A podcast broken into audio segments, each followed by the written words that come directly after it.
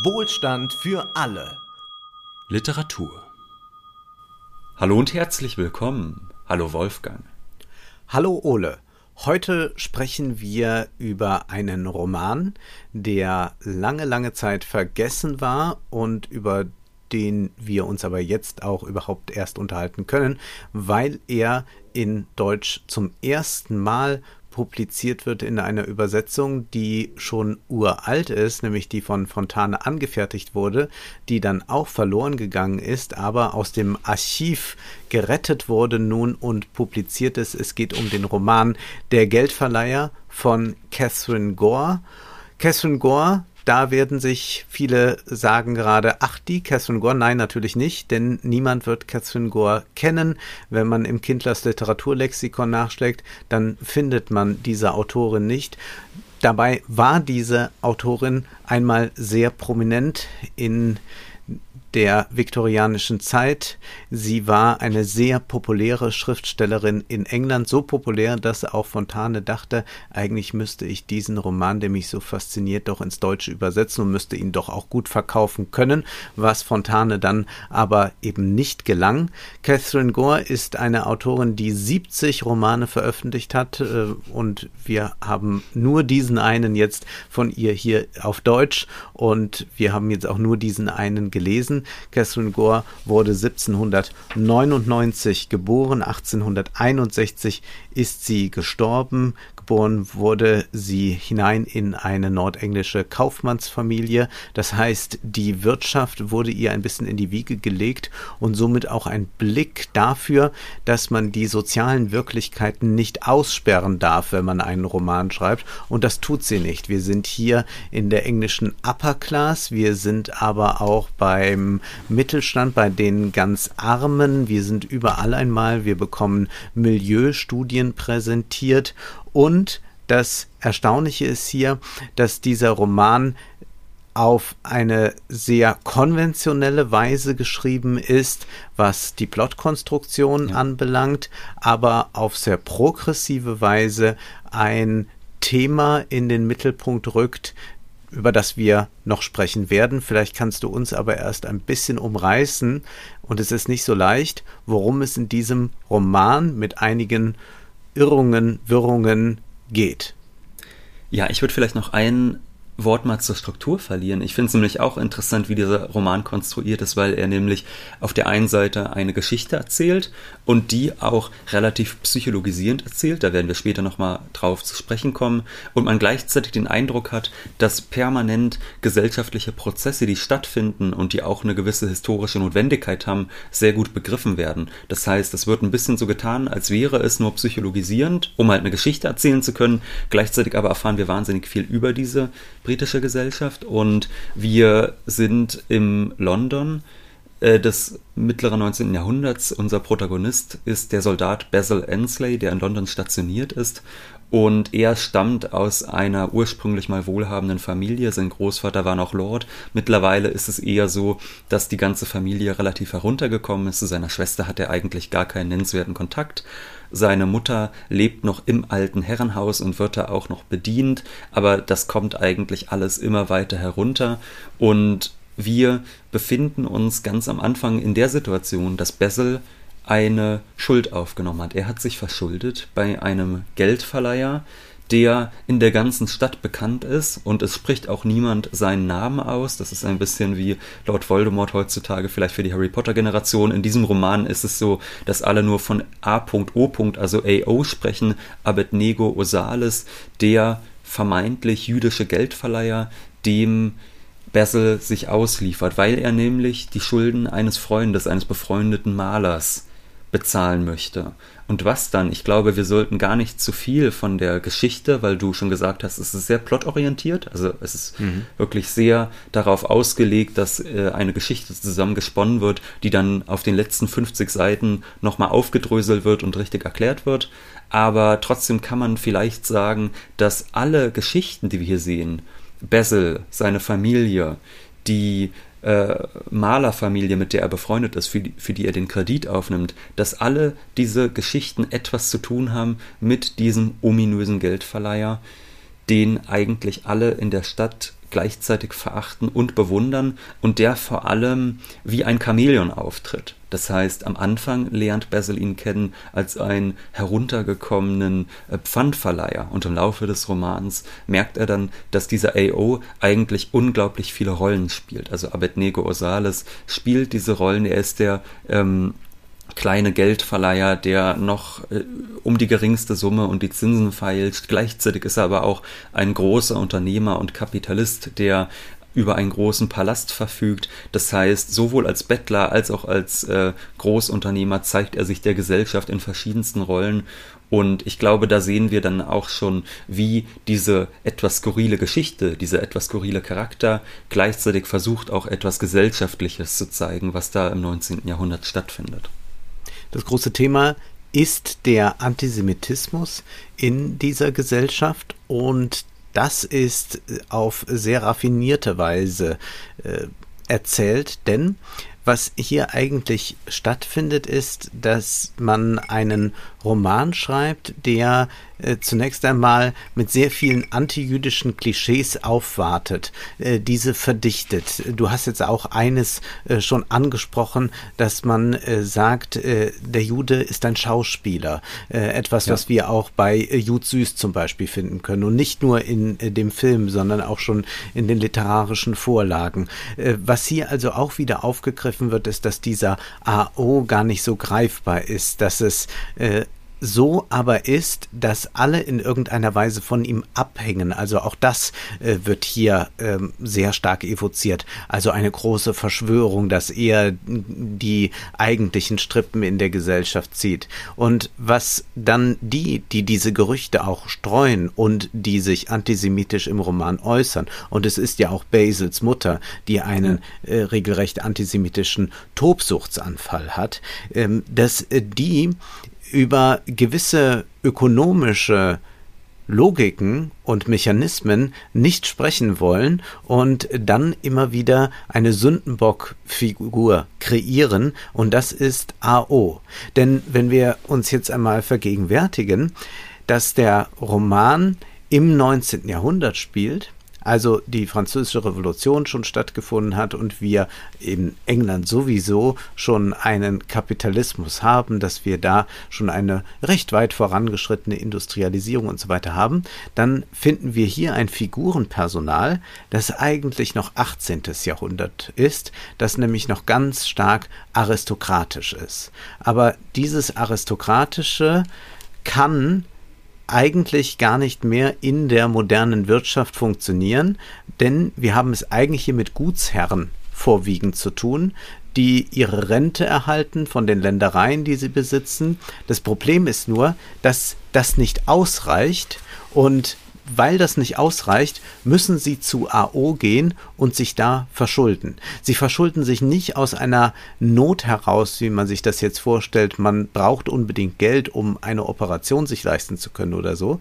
sondern es werden auch immer wieder Szenen geschildert, dass dort Leute hinkommen, die einfach nur neue Diamanten haben wollen, weil sie die präsentieren müssen, wenn sie am Wochenende in die Oper gehen und deshalb müssen sie sich bei AO verschulden. Das heißt, um diesen aristokratischen Leben Lebensstil aufrechtzuerhalten, der aber gar nicht mehr im 19. Jahrhundert so einfach aufrechtzuerhalten ist, müssen sie zum jüdischen Geldverleiher gehen, sich dort verschulden und dass sie das machen müssen, das werfen sie zugleich dem Geldverleiher vor. Also sie äh, schieben dem, der sie in gewisser Weise dann noch ein bisschen über Wasser hält, beziehungsweise ihnen äh, Kredit gibt, den, äh, dem schieben sie den schwarzen Peter zu. Also an dem lassen sie ihren Antisemitismus aus, weil sie nicht gewillt sind anzuerkennen, dass sich die Wirtschaft auch gewandelt hat und dass sie im Zweifelsfall vielleicht sogar arbeiten müssten oder zumindest auf ihren Prunk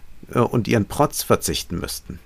Oder dass sie zumindest mal in der neuen kapitalistischen Wirtschaft, wenn sie denn von der Arbeit anderer leben möchten, dann eben unternehmerisch tätig sein müssten. Das verstehen sie eigentlich nicht. Es sind noch, du hast es gesagt, die alten äh, Grundeigentümer, es sind Adlige, die wir dort treffen, die früher einmal, gerade noch zu feudaler äh, Zeit, eben noch aus einer legalisierten Ausbeutung einer Ständegesellschaft eigentlich ihre Einkommen bezogen haben und die jetzt langsam aber ins Hintertreffen geraten, weil die bürgerliche Gesellschaft nicht nur im Aufstieg ist, sondern eigentlich schon langsam äh, dominiert. Und auf einmal ist es nicht mehr äh, der Adel, der in der Gesellschaft das Sagen hat, sondern es ist tatsächlich der Kapitalist, es ist der Geldverleiher, egal wer, es ist auf jeden Fall der, der in der Gesellschaft das Geld macht. Und es gibt da auch eine Stelle, die sich sicherlich zu zitieren lohnt, und zwar spricht Abednego da mit einer Adligen, die bei mhm. ihm bettelt, dass sie noch einmal einen weiteren Kredit bekommt, und er sagt ihr das dann auch an dieser Stelle einmal klipp und klar. Madame, sprach er, Sie blamieren sich durch eine derartige Beweisführung, fast nicht minder. Ein für allemal wiederhol ich's Ihnen, dass Sie das Vermögen anderer und Ihre eigenen Kinder bloßen Flittertandeshalber verschwenden, solange Sie mit Dingen Luxus treiben, die Sie nicht bezahlen können, solange Sie auf Kosten Ihrer Wagenbauer, Juweliere, Galanteriehändler und Pfandleiher glänzen wollen, sind Sie niedrigen Handwerkern und Kaufleuten auf verächtliche Weise verpflichtet. In diesem Augenblick Weib und Gräfin wie sie sind, stehen sie dennoch tief unter mir, obschon sie das Wappen eines Reichsgrafen führen und ich der elende A.O. zu sein die Ehre habe. Ich stehe über ihnen als Kapitalist, ich erhebe mich als Moralist über sie, dem sie selbst die Angriffswaffen in die Hand gegeben haben. Also ich glaube, besser kann man das eigentlich nicht zusammenfassen, was da passiert ist. Der Adel hat seine Macht abgegeben, wider Willen, an die kapitalistische, an die bürgerliche Gesellschaft. Und um überhaupt noch ein paar Jahre diesen Prunk leben zu können, der vorher selbstverständlich war und der auf einer legalisierten Ausbeutung anderer Klassen basiert hat, um das überhaupt noch machen zu können, muss man diesem Geldverleiher quasi zu Füßen kriechen. Ja, und dieser Geldverleiher lebt ganz anders. Er wird dann auch gefragt von äh, Basil, ob er denn äh, nicht auch äh, ein bisschen mehr äh, Prunk haben möchte oder wie es denn wäre, äh, warum er dann so alleine durch die Gegend schlendert, durch die finsteren Straßen, warum er dann keine Equipage habe. Da antwortet dann der Geldverleiher, Equipage, schönen Dank euch. Bald wär's vorbei mit dem mühsam ersparten Gewinn, wollte ich immer in prächtigen Equipagen einherfahren. Nicht ein Jahr, nicht ein Monat vielleicht ertrüg ich solche Verschwendung und wär ein Bettler wie jene hohen und feinen feinen Herren, die jetzt vor meiner Tür betteln gehen, denn ob man um ein Darlehen oder um eine Gabe bettelt, da ist kein großer Unterschied zu gewahren. Bettler sind sie beide. Und es heißt dann noch an äh, einer Stelle, die wenig später kommt, wer kann's bestimmen, woran man just Behagen findet, rief der Geldverleiher. Und was sprecht ihr von bloßem Gelde? Denn das wird ihm immer vorgeworfen, naja, er schiele ja nur auf das Geld, es sei doch bloß Geld. Ja, was sprecht ihr von bloßem Gelde? Äh, fragt er da. Mein Behagen ist das Gefühl der Unabhängigkeit von aller Welt, von Mensch und Vieh, und was das Geld betrifft, so wüsste ich nicht, was darüber ginge, was anders bedingt das Geschick der Nationen, was anders den Fortschritt der Kultur als das Geld, was anders als das Geld enthüllt die Wissenschaft und fördert die Kunst. Worum es hier also geht, ist, dass wir es mit einer Figur zu tun haben, die tatsächlich sich Geld beschaffen will, erwirtschaften will auf vielerlei Weise, um Unabhängigkeit zu genießen. Eine Unabhängigkeit, die diese Figur bitter nötig hat, weil sie fortwährend einem Antisemitismus ausgesetzt ist, wo immer sie sich befindet. Wir lösen das noch nicht jetzt genau auf, wie es sich da familiär verhält. Das ist alles ein bisschen, sagen wir, ungelenk auch mitunter dann äh, von der Autorin gelöst. Jedenfalls ist das also ein Grund, äh, Geld in einer hohen, hohen Weise zu akkumulieren, um dadurch eine Unabhängigkeit von diesen Vorurteilen zu gewinnen, um sogar den Spieß rumdrehen zu können, um beherrschen zu können. Und was äh, die Autorin ja hier tut, ist ja etwas nachzeichnen, äh, indem sie sagt, es gibt diesen Diskurs zu sagen, damals äh, jüdische Geldverleiher, äh, die beherrschen uns und die rächen sich an uns. So wird das ja immer wieder dargestellt. Und äh, das Interessante ist nun, dass dieser AO nun sagt, ja, ich habe mich ganz bewusst für diesen Schritt entschieden, weil ich nur die Wahl hatte, entweder ewig dem Antisemitismus ausgesetzt zu sein und arm zu bleiben, oder ich muss erkennen, dass diese neue Wirtschaftsweise ein emanzipatorisches Potenzial hat, und das schöpfe ich so weit aus, dass ich dann tatsächlich es schaffen kann, äh, dieser alttestamentarischen Rache, die mir immer suggeriert wird, weil ich ein Jude bin, gerecht zu werden. Und er zieht sich quasi diesen Schuh an. Und damit wird immer wieder gearbeitet. Und äh, das ist das Interessante, dass es hier nicht einfach darum geht, äh, mit äh, antijüdischen Klischees zu arbeiten und sie hin und wieder zu enttarnen, sondern es geht auch äh, darum, um äh, eine große Herleitung zu machen, woher diese Ideen kommen, was wirtschaftlich ausgeblendet wird, um überhaupt solche Antisemit antisemitischen Ressentiments zu entwickeln. Und das ist eine große Stärke des Romans, würde ich sagen. Ja, ich, ich würde dir auf jeden Fall zustimmen daran, du sagtest ja eben, mitunter ist es ungelenk. Und ungelenk ist es eben dann, wenn diese Geschichte erzählt wird, wenn du diesem Roman anmerkst, dass er doch, so viel er uns auch von der Gesellschaft erzählen mag, am Ende darauf hinausläuft, die letzten drei Kapitel lang eigentlich nur noch die vorher angedeuteten Plotstellen alle doch nochmal zusammenzuführen. Und da ist vielleicht auch die Schwäche des Romans, weil er vieles psychologisiert. Du hast es äh, zumindest anklingen lassen. AO ist verletzt, er ist verletzt von der Gesellschaft, von der er ausgestoßen worden ist. Er wollte mal ins britische Parlament einziehen und ein guter Bürger sein.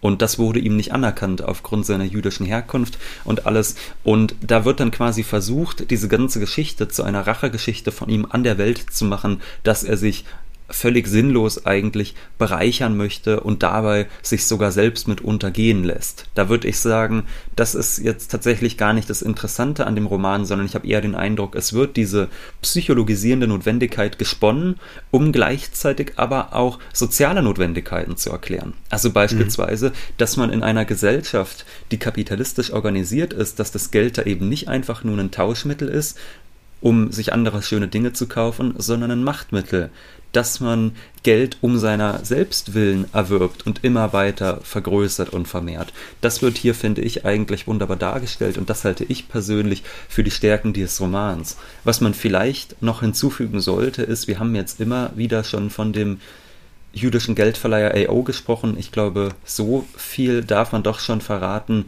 Äh, das für ihn persönlich Schlimmste ist eigentlich, dass er selbst sogar Christ ist und nur noch den jüdischen Namen seiner Vorfahren trägt und trotzdem nicht als Christ akzeptiert wird und dass er dann eben, wie du sagst, sagt, gut, dann nehme ich diese Rolle, die die Antisemiten mir zuschreiben, jetzt auch wirklich an. Aber de facto ist er eigentlich sogar ein gläubiger Christ. Mhm. Worum geht es, wenn wir von der Macht des Geldes sprechen? Das wird deutlich, wenn Basil auf einer Abendgesellschaft eingeladen ist, die auch dieser AO, den wir erst noch ganz ärmlich bescheiden erlebt haben, gibt. Und es gibt die erlesensten Weine dort, die besten Speisen. Besser kann man dort äh, unterkommen als in jedem Adelshaus. Und nun sind sie da, die neuen Herren der Welt. Und da heißt es dann, es war wirklich eine Welt, in der sich die Unterhaltung bewegte. Er hörte über, also Basil, über China und Amerika sprechen, als läge beides innerhalb der Grenzen ihres Geldkönigreichs. Indien schien das Landgut dieser Männer zu sein und die Gewürzinseln ihre Blumengärten. Ihre Karawanen durchzogen die Wüste und wurden besprochen wie eine Extrapostfahrt von der Stadt aufs Land.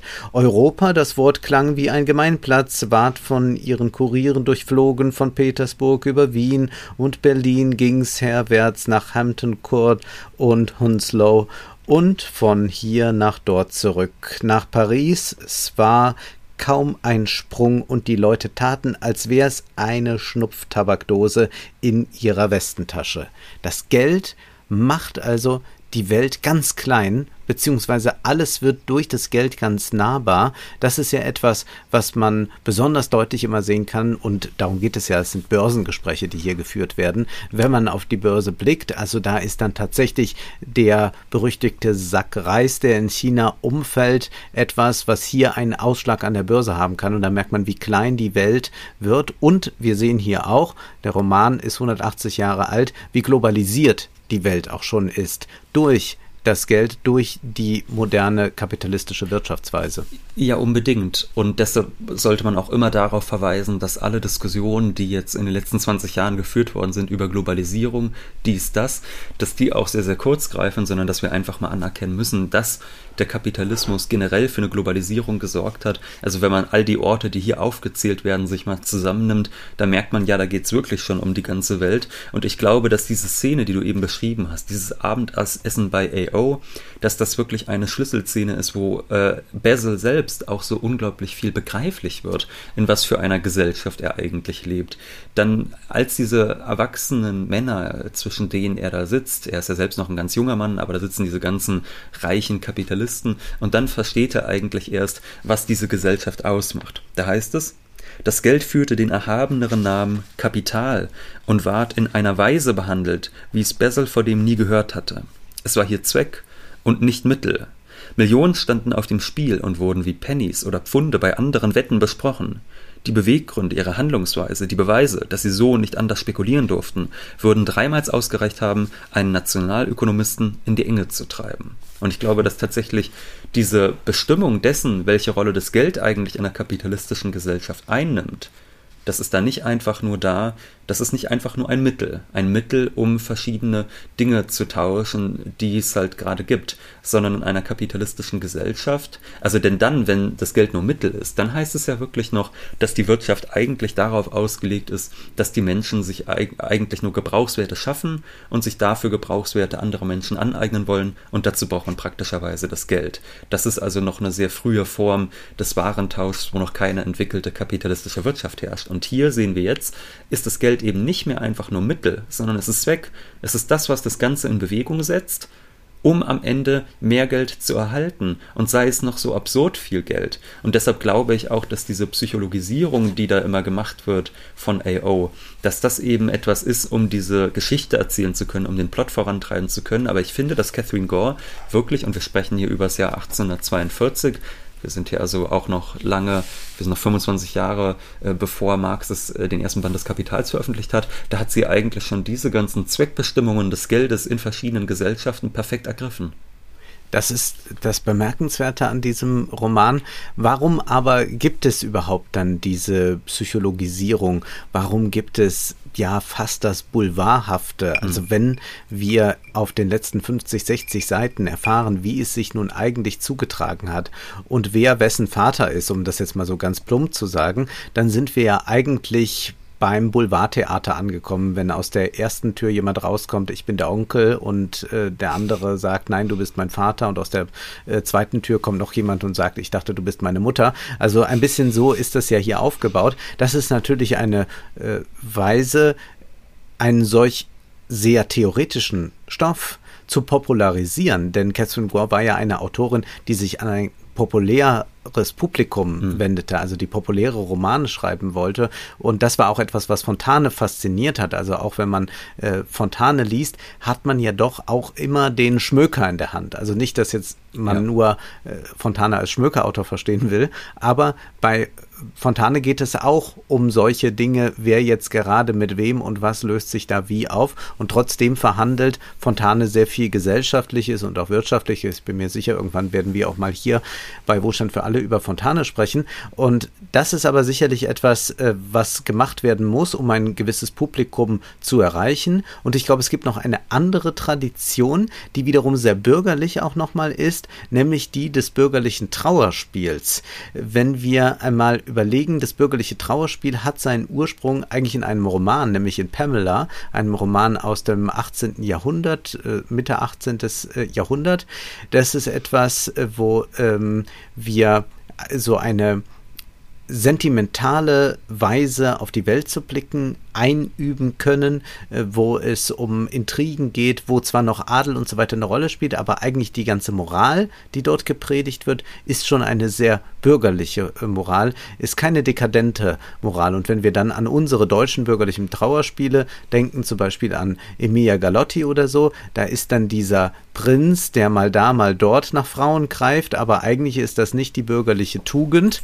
So geht es nicht und daran sterben ja dann auch im bürgerlichen Trauerspielen die Frauen, also die sind Opfer in doppelter Weise, äh, die werden da äh, bekrapscht und müssen dann auch noch, weil sie entehrt sind, sterben, ja, äh, so ist da die Logik, aber diese bürgerliche Moral, die wir da äh, finden schon im 18. Jahrhundert im bürgerlichen Trauerspiel, die finden wir jetzt hier noch einmal verstärkt wieder, indem gezeigt wird, dieser Adel ist unglaublich dekadent. Die schmeißen das Geld zum Fenster raus und wer fordert eigentlich so eine gewisse Moral dann ein? Es ist vor allem AO, der ja äh, ganz äh, bürgerlich-kapitalistische Tugenden hat. Ich habe ja diesen Abschnitt eben gelesen von der Sparsamkeit, also ja. auch etwas, was ja immer wieder dann äh, zu finden ist in ökonomischer Theorie. Die Kapitalisten sind die Sparsamen, die äh, sind nicht hedonistisch, die üben sich in Konsumverzicht, um dann ihr Geld mehren zu können. Das ist also die bürgerliche Tugend, die hier hochgehalten wird. Und ich glaube, wenn man sich die Frage stellt, also du hattest ja eben diese Frage in den Raum geworfen, warum wird das denn so boulevardesk erzählt? Und ich glaube, man muss auch bedenken, äh, die Art und Weise, also die Form, in der das veröffentlicht wurde. Du hast eben schon gesagt, bei Fontana hat man den Schmöker in der Hand. Das war ja damals mhm. eben nicht so. Das ist damals im Jahr 1842 erst veröffentlicht worden in einer äh, Zeitung oder Zeitschrift. Das ja. heißt, das war damals eine ganz gängige Veröffentlichungsweise, die heute völlig aus der Mode gekommen ist. Also, dass heutzutage ein Roman in Zeitschriften in 20 Kapiteln abgedruckt wird oder so. Das ist heutzutage ja eigentlich kaum denkbar, wohingegen das damals. Hin und wieder gibt es das noch, aber es ist, glaube ich, nicht mehr das, was. Äh, nee, also nicht mehr das, was es mal war. Ja. Und das ist eigentlich die Art und Weise, wie dieser Roman entstanden oder zumindest veröffentlicht worden ist.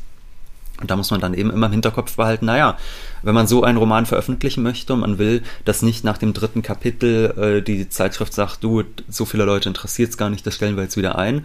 Wenn man da hinkommen möchte, dann muss man natürlich die Leute auch packen und greifen und das schafft man eben im Regelfall mit etwas Boulevard. Und ich würde sagen, das ist ein Opfer, das man durchaus bringen darf, also diese Popularisierung, wenn man dann dafür so viel Interessantes doch dazu bringen weiß. Und ich finde. Und sie arbeitet eben, mit Cliffhangern, ne? Das ist ja wie in der genau. Seifenoper, dass man ein Kapitel beendet damit und jetzt kommt der rein, der schaut, was ist jetzt und dann kommt ein anderes ja. Kapitel. Ganz genau, so enden die Kapitel und ich glaube, dass man so eben auch das ganze Projekt des Buches verstehen muss. Man hat diese Psychologisierung, man hat diesen, diese plotgetriebene Erzählweise, aber nur um eigentlich über was anderes zu erzählen. Also beispielsweise der AO, der sich immer gerne verkleidet. Du hast ja schon zwei Rollen genannt. Auf der einen Seite tut er wie der sparsame äh, Bettler quasi, ja, der, der, der betteln, also zumindest vom Äußeren her sieht er aus wie ein Bettler, obwohl er Geld verleiht an die Reichsten der Reichen und befindet sich da in seiner Wohnung. Es gibt da äh, eine ganz lustige Geschichte, wo er, du hattest es ja vorhin vorgelesen, dass er sich weigert, eine Equipage, also eine Kutsche zu bezahlen.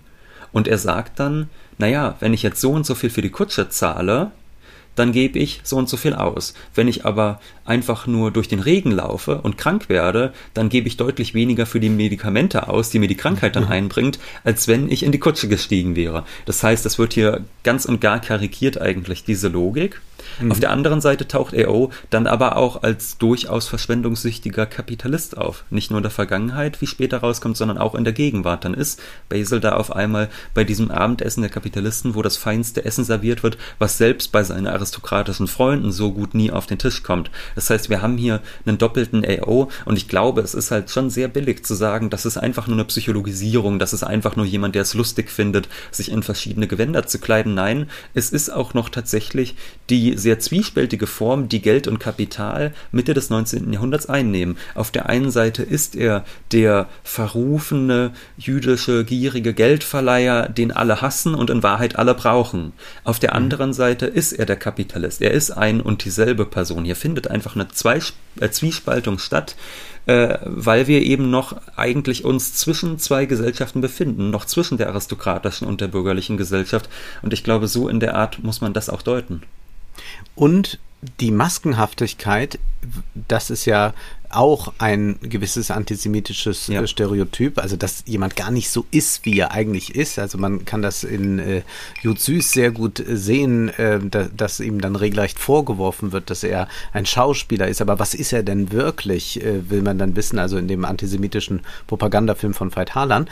Ähm, dann äh, lässt sich sagen, im Kapitalismus sind wir Marx schreibt es, Brecht schreibt es, gezwungen, eine Maske aufzusetzen oder verschiedene Masken aufzusetzen. Es gibt ja im äh, Leben des äh, Galilei von Brecht äh, diesen Satz, äh, äh, wenn äh, du mir einen Esel verkaufen willst, ich paraphrasiere jetzt, dann sagst du Pferd dazu. wenn du mir aber ein Pferd abkaufen willst, dann sagst du, es ist ja nur ein Esel. Das heißt also, wir haben schon, wenn wir Käufer oder Verkäufer sind, unterschiedliche ja. Masken auf. Und das ist wirklich sehr, sehr schön, wie das hier herausgearbeitet wird. Manchmal macht diese Autorin doch ein bisschen viel der Worte und das ist äh, dann auch vielleicht dem geschuldet, dass es diesen Fortsetzungscharakter hat. Also man würde jetzt heute da wahrscheinlich nochmal einen Lektor ranlassen, der vielleicht mal so 120 Seiten rausnimmt. Ja. Aber dennoch will ich gar nicht diesen Roman abqualifizieren damit, sondern würde sagen, dass das auch als Dokument der Zeit wirklich etwas hochbemerkenswertes ist, dass äh, das Thema Antisemitismus in äh, einer solchen Weise begriffen wird. Also nicht nur auf so eine ähm, menschelnde Weise, dass man jetzt einfach sagt, oh, wie schlimm andere zu anderen sind, sondern dass man äh, versucht wirklich auch so eine ökonomische Theorie des äh, Antisemitismus einmal zu unterbreiten. Also wir wissen ja äh, um den Satz, äh, wer äh, vom Kapitalismus äh, nicht reden will, sollte vom Faschismus schweigen. Und das kann man natürlich hier auch sagen, dass man erkennen muss, wie eigentlich sich dieser Antisemitismus konstituiert, worauf er aufbaut und dass auch immer wieder so eine Klarheit im Denken eingefordert wird, dass dann auch wieder äh, Moral oder Gefühlsduselei äh, von sich gewiesen wird. Zum Beispiel, wenn es um das Thema Zinsen geht, ja, also wann äh, erhebt man eigentlich welche Zinsen, wie hoch müssen die Zinsen sein? Und da erklärt der Geldverleiher folgendes. Das Ehrenwort eines Edelmannes hat in Geldgeschäften weder Einfluss noch Wert. Also Ehre und Edelmann, Ehre ist eine aristokratische Kategorie. Mhm. Das ist nichts mehr, auch wenn es das immer mal wieder so, auch wenn so Familienunternehmerverbände oder so gerne so tun, Kaufmannsehre und so weiter, das ist tatsächlich im Kapitalismus unsinnig mit Ehre zu kommen. Und der Geldverleiher erklärt dann, die Angelegenheit zwischen uns ist lediglich eine Sache der Spekulation. Ihr braucht Geld, ich leih es euch und suche den größtmöglichsten Vorteil davon zu haben. Deshalb fordere ich vollkommene Sicherheit und mäßigen Zins. Oder wenn erstere fehlt, so hohe Prozente, dass ich um deren Willen das Geschäftchen wage. Ja, und so ist das Zinsgeschäft natürlich bis heute. Wenn man unglaublich liquide ist, dann und noch viele Rücklagen hat, bekommt man einen sehr günstigen Kredit. Wenn man aber ein Risikoinvestment tätigen will und auch nichts auf der hohen Kante hat, dann wird die Bank den Zins entsprechend nach oben setzen für einen. Ja, und das ist natürlich auch schon alleine deshalb lesenswert, weil es einem mal in Erinnerung ruft, wie weit verbreitet gerade in der in den hohen Gesellschaftsschichten, in der guten Gesellschaft, auch im Bürgertum, aber ganz besonders beim Militär und beim Adel eben noch der Antisemitismus lange Zeit war. Das ist ja auch kein Problem, das einfach so nur in der Mitte des 19. Jahrhunderts bestand. Also mhm. wir haben ja schon einmal über Emile Zola gesprochen, über seinen großen Kaufhausroman Paradies der Damen.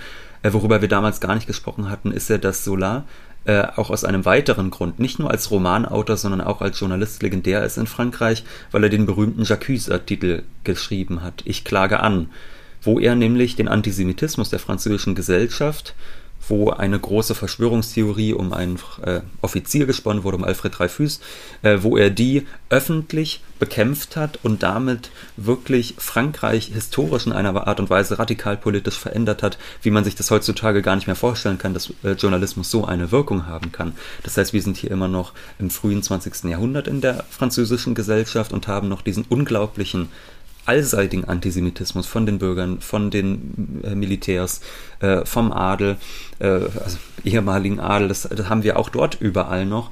Und das ist nichts, was es nur im 19. Jahrhundert mal in England gab oder was man in Deutschland dann mal unter den Nazis hatte, sondern was eigentlich in allen bürgerlichen Gesellschaften noch ganz lange ganz dominant war. Ja, ich glaube, wir müssen aber noch ganz kurz mal über diese Liebesgeschichte sprechen, denn es ja. geht ja nicht nur ums Geld, sondern auch um die Liebe, wenngleich diese auch durchwebt ist von ökonomischen Interessen oder gewissen Schuldverschreibungen. Also da ist dieser Basil, der ein bisschen heller ist als seine aristokratischen Kollegen, der sich dieses Geld leihen will, um eigentlich eine Malerfamilie zu unterstützen. Dieser Maler hat Talent, ist aber sehr arm und dieser Maler hat zwei wunderschöne Töchter. Und da gibt es eine gewisse Ambition äh, bei Basil, äh, dass er doch äh, diese Familie unterstützen will mit Geld und dass er vielleicht auch ähm, ja mit der einen Tochter anbändeln könnte. Warum wird uns eigentlich diese Liebesgeschichte jetzt da erzählt. Jetzt kann man das auch wieder darauf zurückführen, es ist ein populärer Roman und es gibt ja auch noch eine längst vergangene Liebe und jemand trauert da äh, lange, lange Zeit ganz zurückgezogen, nämlich Basils Mutter. Äh, was aber, glaube ich, äh, da noch erzählt wird, ist, und damit kommen wir wieder zum Ökonomischen der Liebe, dass äh, damals wir es nicht nur mit einer Konstellation zu tun hatten, die äh, also bei der Mutter von Basil mit einer Konstellation zu tun haben, die jetzt äh, aus äh, antisemitischen Gründen gescheitert ist, sondern es geht äh, ganz stark auch darum, um finanzielle Abhängigkeiten. Und äh, wie diese die Liebe durchsetzen, beziehungsweise äh, für was sich äh, der Aristokrat entscheiden muss, entscheiden darf in der Liebesordnung, in der er nun mal stehen muss. Und was wir hier mit dieser bürgerlichen Gesellschaft schon angedeutet sehen, ist eigentlich, dass hier die Liebesheirat als etwas skizziert wird, was das neue Erstrebenswerte ist, was jetzt im Adelstand eigentlich nicht gang und gäbe war. Wenn überhaupt, ist da dann eben das hinter das noch das Ökonomische, aber es ist weniger das Weltanschauliche, es ist weniger das Religiöse, also wenn ja. überhaupt, auch wenn er da auch seine Bedenken hat, aber in Wahrheit ist da doch vor allem das Ökonomische sehr dominant immer noch. Und ich würde sagen, dass wir nicht nur die Liebe und ihre Ökonomisierung sehen in diesem Roman, sondern dass wir auch übrigens die ganz eigenartige Rolle des Künstlers in der bürgerlichen Gesellschaft mhm. hier nochmal sehen. Denn ja. man kennt das ja noch äh, aus vorbürgerlichen Zeiten, dass da eigentlich der Aristokrat als Mäzen äh, immer noch fungiert hat. Also, ja. dass man meinetwegen einen Richard Wagner hat und der hat dann eben seinen Ludwig II., der den sein Leben lang unterstützt als Künstler. Und hier haben wir nun einen Künstler, der sogar aus politischen Gründen Deutschland, Heidelberg, wo er ursprünglich lebte, verlassen musste, verrälzt. Und der dann nach England geht und sich dort eigentlich als Lohnarbeiter verdingen muss. Also zumindest ja. oder oder als Selbstständiger, um noch genauer zu sein. Er muss sich als Selbstständiger verdingen, hat also nicht mehr dieses alte Abhängigkeitsverhältnis, wie man das früher vielleicht mal hatte von Adligen. Früher war er auch selbst ähm, Lehrer Basels, das ist eigentlich auch das, woher sie sich kennen. Das heißt, da hat er den Adligen, den Reichen das Malen beigebracht. Und jetzt ist er mittlerweile in der Position, dass er eigentlich ein Selbstständiger ist, der sich auf dem kapitalistischen Markt behaupten muss. Das heißt, hier sehen wir eine Ökonomisierung der Liebe wie der Kunst in dieser Familie. Ja.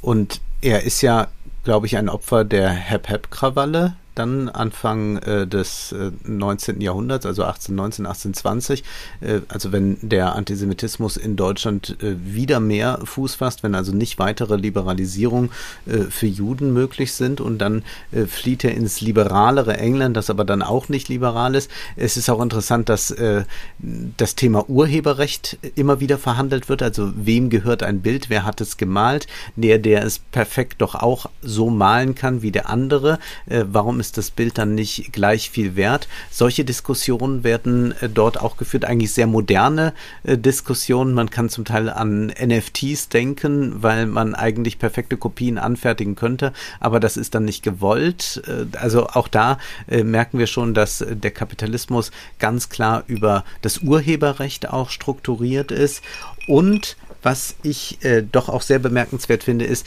dass wir nochmal so ein Motiv haben, wie wir es äh, schon äh, häufig hatten, wenn wir Romane hier besprochen haben, dass es ganz äh, wichtig ist für äh, diese kapitalistische Figur, also für den jüdischen Geldverleiher, dass er sich nur darauf konzentriert, seinen Reichtum zu mehren. Es heißt dann an einer Stelle, An Armenanstalten und milden Stiftungen schenkte ich bedeutende Summen, während meine Verwandten ihr Brot beinahe erbettelten mussten. Also er beweist damit nochmal, äh, wie rachsüchtig er war. Und äh, dann heißt es aber, genug, ich hab bald, ich äh, bald reichliche, stets wachsende Freude an der Vermehrung meiner Schätze fand. Alle übrigen meiner Triebe gingen in der Sucht nach Geld unter. Gold war mein Weib, mein Kind war mir Freund und Verwandter. Keine Mühe war zu groß, keine Erniedrigung zu wegwerfend, um Geld zu erlangen. Der schmutzigste Schlamm schien meine Finger nicht zu besudeln, wenn ich ein glänzendes Teilchen darin gewahrte. Vielleicht werdet ihr meinen jüdischen Ursprung darin erkennen wollen. Nein, Basil, dieser Trieb lebte nicht in mir. Und dann erklärt er sich und so weiter und so fort. Das ist etwas, was wir äh, als antisemitisches äh, äh Stereotyp auch bei Wagner finden. Also da gibt es ja immer diese äh, Überlegung, inwieweit Wagner eigentlich mit Alberich, äh, der der Minne Macht entsagt, eine jüdische Figur geschaffen hat, also die äh, für äh, das Rheingold, um das zu erwerben, für die Liebe ähm, äh, äh, sich gegen die Liebe entscheidet, der Minne Macht entsagt. Also das alles scheint hier wieder auf. Und doch, wenn wir jetzt über all diese Diskurse hier sprechen, dann muss ich sagen, ich habe vieles in dem Roman nicht mit Vergnügen gelesen. Denn es ist schon mitunter äußerst zäh und umständlich. Und ja, ich finde es toll, dass dieser Roman jetzt neu erschienen ist, herausgegeben wurde. Er hat auch ein vorzügliches Vorwort, äh, das das Ganze einordnet aber es ist natürlich ein Roman, den ich in erster Linie als ein Zeitdokument wahrnehme, der aber nicht eine Dichte erreicht, wie zum Beispiel der eben von dir genannte Emil Solar. Das auf jeden Fall. Zu dem Urteil würde ich vielleicht gleich noch kommen. Ich möchte vielleicht noch mal eine Differenz herausstellen, die du jetzt eben schon ein bisschen in den Raum geworfen hast, nämlich da ist der EO noch so, dass er sich eigentlich nicht als Kapitalist, sondern als Schatzbildner zeigt. Das ist ja auch noch so eine Differenz, die Marx im ersten Band des Kapitals am Anfang aufmacht.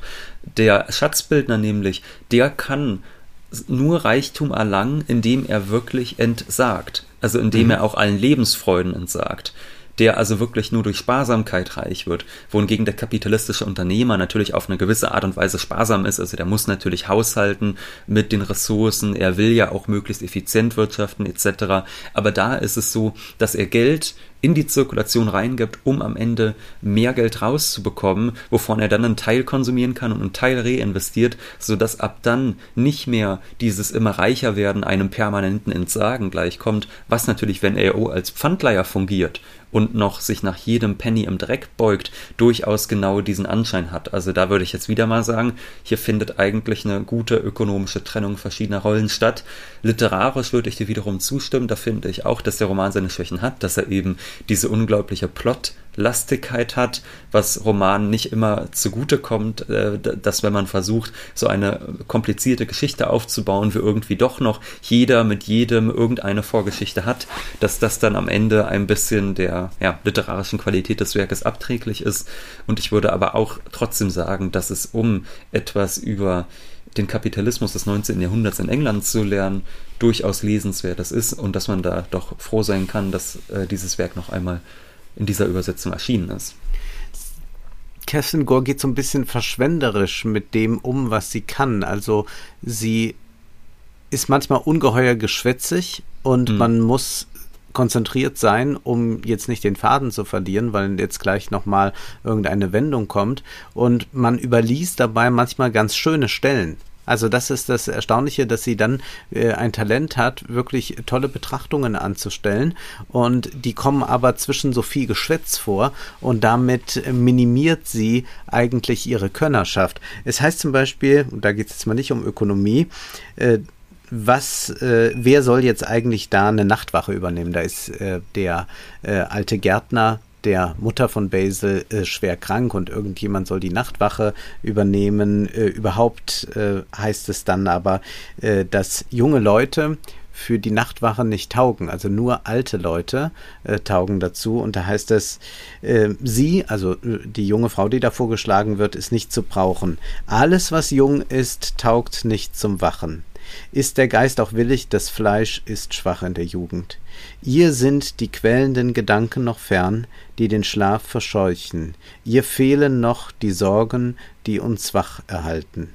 Die Jugend birgt den Kopf in die Kissen und ist bis zum anderen Morgen im Himmel und setzt sich einmal in den Büßerstuhl und äh, setzt sie sich einmal in den Büßerstuhl eines Nachtwachenden, denkt ihr Kopf nur ans Bett und den Schlaf. Und das ist einfach eine sehr schöne Betrachtung, also zu sagen, dass die Jugend noch schlafen kann, aber äh, sie äh, mit all den Kümmernissen, mit all den Lasten des Lebens, die sie trägt, zurückgezogen in dunklen Räumen, sie kann die Nacht durchwachen, weil sie eh keinen Schlaf mehr findet. Das sind sehr schöne Stellen und es gibt ein paar solcher sehr schöne Stellen, aber die gehen leider unter dem vielen äh, Geschwätz ein bisschen verloren. Äh, auch gibt es so einen wunderschönen Ausspruch äh, des Geldverleihers, als er da erfährt, was mit der Mutter ist und so, äh, dass sie ähm, sich von dem Leid so sehr äh, äh, zurückziehen konnte, um sich ganz dem zu widmen, also dass sie sich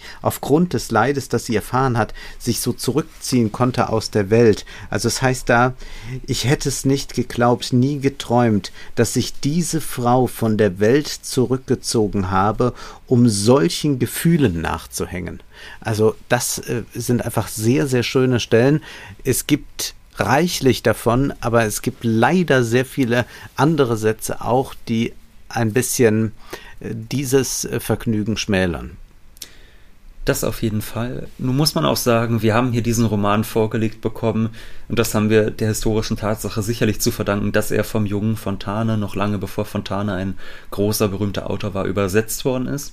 Das heißt, mhm. es kann durchaus sein, dass in den knapp 69 übrigen Werken, du meintest ja, glaube ich, vorhin 70 Werke insgesamt, ja. das heißt, dass in den 69 übrigen Werken doch noch deutlich mehr steckt. Das können wir jetzt aber so nicht mehr in Erfahrung bringen. Ich glaube, was wir schon mal sagen können, Wolfgang, ist, was als nächstes gelesen wird. Wir müssen uns nochmal mit dem Metaverse beschäftigen und Richtig. wir lesen dann einen ja. Science-Fiction-Roman, nämlich Snow Crash. Von Neil Stevenson. Darauf freuen wir uns auch schon, aber das kommt dann erst im nächsten Monat. Das kommt im nächsten Monat. Bis dahin bedanken wir uns. Wir freuen uns über finanzielle Unterstützung. Wir freuen uns auch, wenn der Podcast rege geteilt wird, wenn er gut bewertet wird in den einschlägigen Portalen und wir werden uns dann in eine Science-Fiction-Welt begeben, die aber auch hyperkapitalistisch strukturiert sein soll. Wir dürfen gespannt sein. Jetzt ist aber erst einmal Schluss für heute, denn Zeit ist Geld. Prosit. Das war Wohlstand für alle. Ihr könnt uns finanziell unterstützen über paypal.me-ole und Wolfgang oder über die in der Beschreibung angegebene Bankverbindung. Herzlichen Dank.